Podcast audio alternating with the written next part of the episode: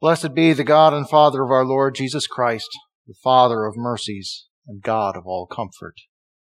Amen. Word of God for a special meditation this evening is our Gospel, Luke 18 verses 9 through 14, as printed in your bulletin and already read. Your fellow friends of our forgiving Savior. Brushing your teeth, checking your email, eating your lunch, opening a door, picking up a book, turning a page. What do all of these mundane activities have in common? Besides the fact that they are things that people do every day, they are things that are most often accomplished using our hands. In fact, it would be very difficult for most of us to even imagine performing any of those daily tasks without hands because hands are such an indispensable part of people's lives. It should come as no surprise that human hands also figure prom- prominently in the events surrounding our Savior's suffering and death. That's why the theme for our midweek Lenten sermons this year is the hands of the Passion. But the hands that we will examine this evening do not belong to Judas or Caiaphas or Peter or Pilate or even Jesus. Instead, we will focus our attention on the two men that the Lord describes in the gospel reading for Ash Wednesday. Parable of the Pharisee and the tax collector is a familiar one. But as we study this account again, as we imagine what these men looked like and what their prayers sounded like, I want you to do something that you have probably never done before. I want you to picture their hands. I want you to make a connection between the actions of their hands and the attitudes of their hearts. And based on what you see, I want you to apply what you observe to your own life to appreciate and embrace what it means to have hands of repentance. The setting for this story is the temple in Jerusalem. The characters are two men of types that would have been familiar to Christ's hearers a Pharisee and a tax collector. They have both come to this sacred place for the same purpose to pray, and both men begin their prayers with the same word, God, but their similarities end right there.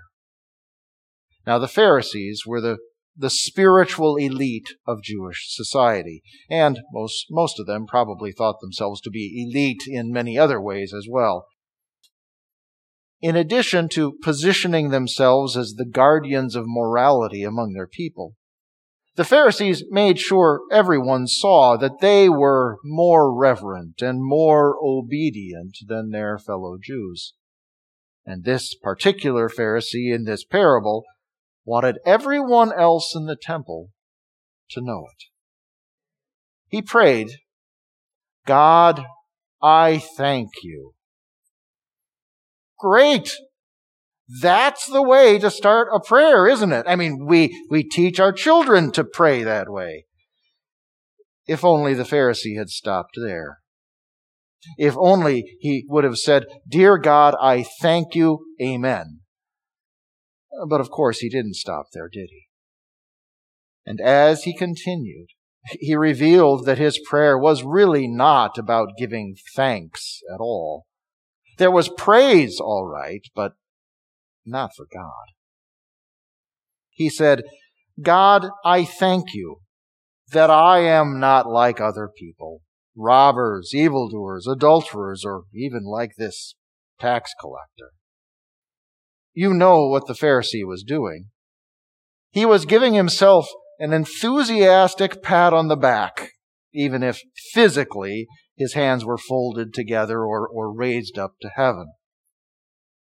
He was thankful that he was a great guy he was singing his own praises and giving his reasons. He wasn't a robber. He had kept the seventh commandment.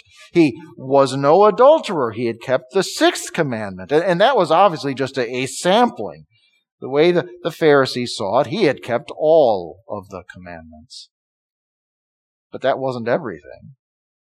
He didn't merely believe that he had kept the law. He was convinced that his obedience went above and beyond the requirements of the law. And just in case God hadn't noticed, he provided some specific examples at the end of his prayer. I fast twice a week. I give a tenth of all my income. Now, the law of Moses required faithful Jews to fast one day out of the year. But he, pious overachiever that he was, fasted two days out of every week. And on top of that, he gave God back 10% of everything he received, whether he had earned it or not. So, judging by his outward appearance and behavior, the Pharisee looked good, very good. Because of his public morality, piety, and seeming generosity to the Lord, other people probably looked up to him. But what about what was beneath the surface? What was going on inside his head? What was in his heart? And, and why did he feel compelled to pray that prayer? Jesus doesn't provide any details about the Pharisee's motivation, but he knew that we, like his original listeners, could easily imagine what prompts a prayer like this. Our first inclination is likely to think that he was so full of himself and so blinded by sinful pride that, that he didn't realize how arrogant he was or how wrong his confidence in himself was. But we should probably also consider that he knew himself better than he let on and was perhaps more like us than we care to admit. Maybe the last thought this Pharisee wanted in his head was anything that showed him to be a sinner. So he prayed that proud prayer more out of, as a deflection than a defense. I think it's safe to say that the Pharisee in this parable would not have been comfortable with Ash Wednesday. Because Ash Wednesday is about acknowledging our sinfulness and asking God for forgiveness. This is a day when we are particularly reminded that we are all sinners and that Jesus is our only hope for salvation. But this Pharisee would, would not admit that he needed to be saved because he would not see himself as a sinner. He refused to repent of his sins, so it did not matter how many prayers he prayed or how good a life he led. He went home from the temple that day without repenting, without faith, without God's favor, and without salvation. Now, most worshippers probably would not even have taken notice of the, the other man who was praying in the temple. But if they had, they would have seen him standing at a distance with his chin buried in his chest, so ashamed that he, he clenched his hands into fists and beat his breast as he prayed. He knew. He knew the evil he had done and the good that he had failed to do, and he knew that he deserved judgment for his sins. But instead of giving up hope. He remembered. He remembered that the Lord is a God of love, mercy, and compassion. So he offered up a simple prayer. God, be merciful to me, a sinner. The tax collector did not point to people you know, who were even worse than he was to try to make himself look good. He didn't come up with a list of good things that he had done to try to balance out the bad or just to make himself feel better. Instead, he stared himself, stared at himself in the mirror of God's law, where he saw himself for the helpless sinner that he was, and he recognized that his only hope was to plead for mercy. So he did. It was not a long prayer, but it was a powerful one because it was genuine and heartfelt and came from a heart of humble faith. And God rewards contrition and confidence like the tax collectors. Jesus declared, I tell you, this man went home justified rather than the other. Because everyone who exalts himself will be humbled, but the one who humbles himself will be exalted. Now, Jesus didn't tell this parable to some specific person or class of people. It wasn't targeted at tax collectors or Pharisees or even his own disciples. Luke tells us that Jesus was talking to people who trusted in themselves that they were righteous and looked down on others. Who in your life fits that description? Maybe there's someone at school who's always talking about how smart or beautiful or popular she is. Perhaps you have a coworker who is constantly trying to tell you how to do your job. Or maybe there's a friend whose social media pages are a little more than bragging about his lifestyle or her perfect family. Or maybe, maybe you fit that description yourself. It is worth considering that often when we criticize the people who think that they are better than us, or who look down on everyone else, because good people just don't do that, well then, we are essentially judging ourselves to be better than them.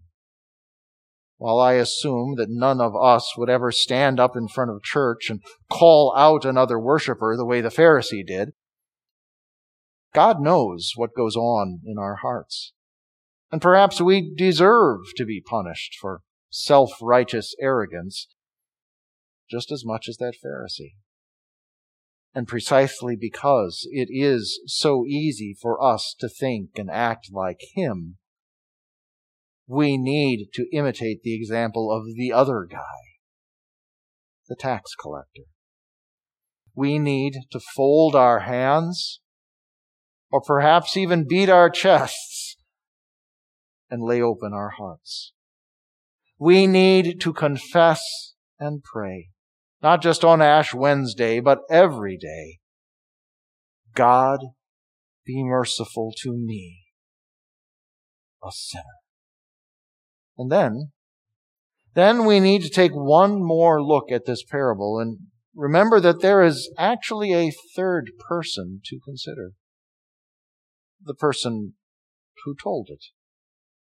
If anyone had a legitimate reason to boast about himself, it was Jesus. He honored his parents. He obeyed the laws of the land. He kept every command of God perfectly not for his own benefit, not so that he would have something to brag about. Everything he did, he did for you. And if anyone had a reason to not be humble, it was Jesus. As true God, He knows all and sees all and rules all, and, and yet the one through whom all things were created made Himself nothing. He took on human flesh and the form of a servant. He allowed himself to be humiliated and ultimately executed. Why? To pay for every sinner's every sin, even though he was the sinless Son of God. He is merciful to you, a sinner because of his mercy, Jesus became your substitute. He lived a sinless life in your place and died on the cross in your place to make sure that at his side in heaven, you will have a place. Because of his mercy, Jesus gives you the gift of prayer. You can talk to him anywhere, anytime about anything. And you have his promise that when you pray, he will hear you and answer you and always, always do what is best. Because of his mercy. Jesus gives you his true body and blood in Holy Communion. And when you receive the sacrament, you receive the personal assurance of free and full forgiveness. Because of God's great mercy, you do not need to be weighed down by guilt. Because of His mercy, you have absolutely nothing to fear. Your Savior will be with you as long as you live. And you know where you are going when you die. Let this evening and this passion season give you fresh and humble confidence that you are in good hands. You are in God's hands, and He is merciful. Amen. May the Lamb at the center of God's throne be your shepherd and lead you to springs of living water. And may God wipe away every tear from your eyes. Amen.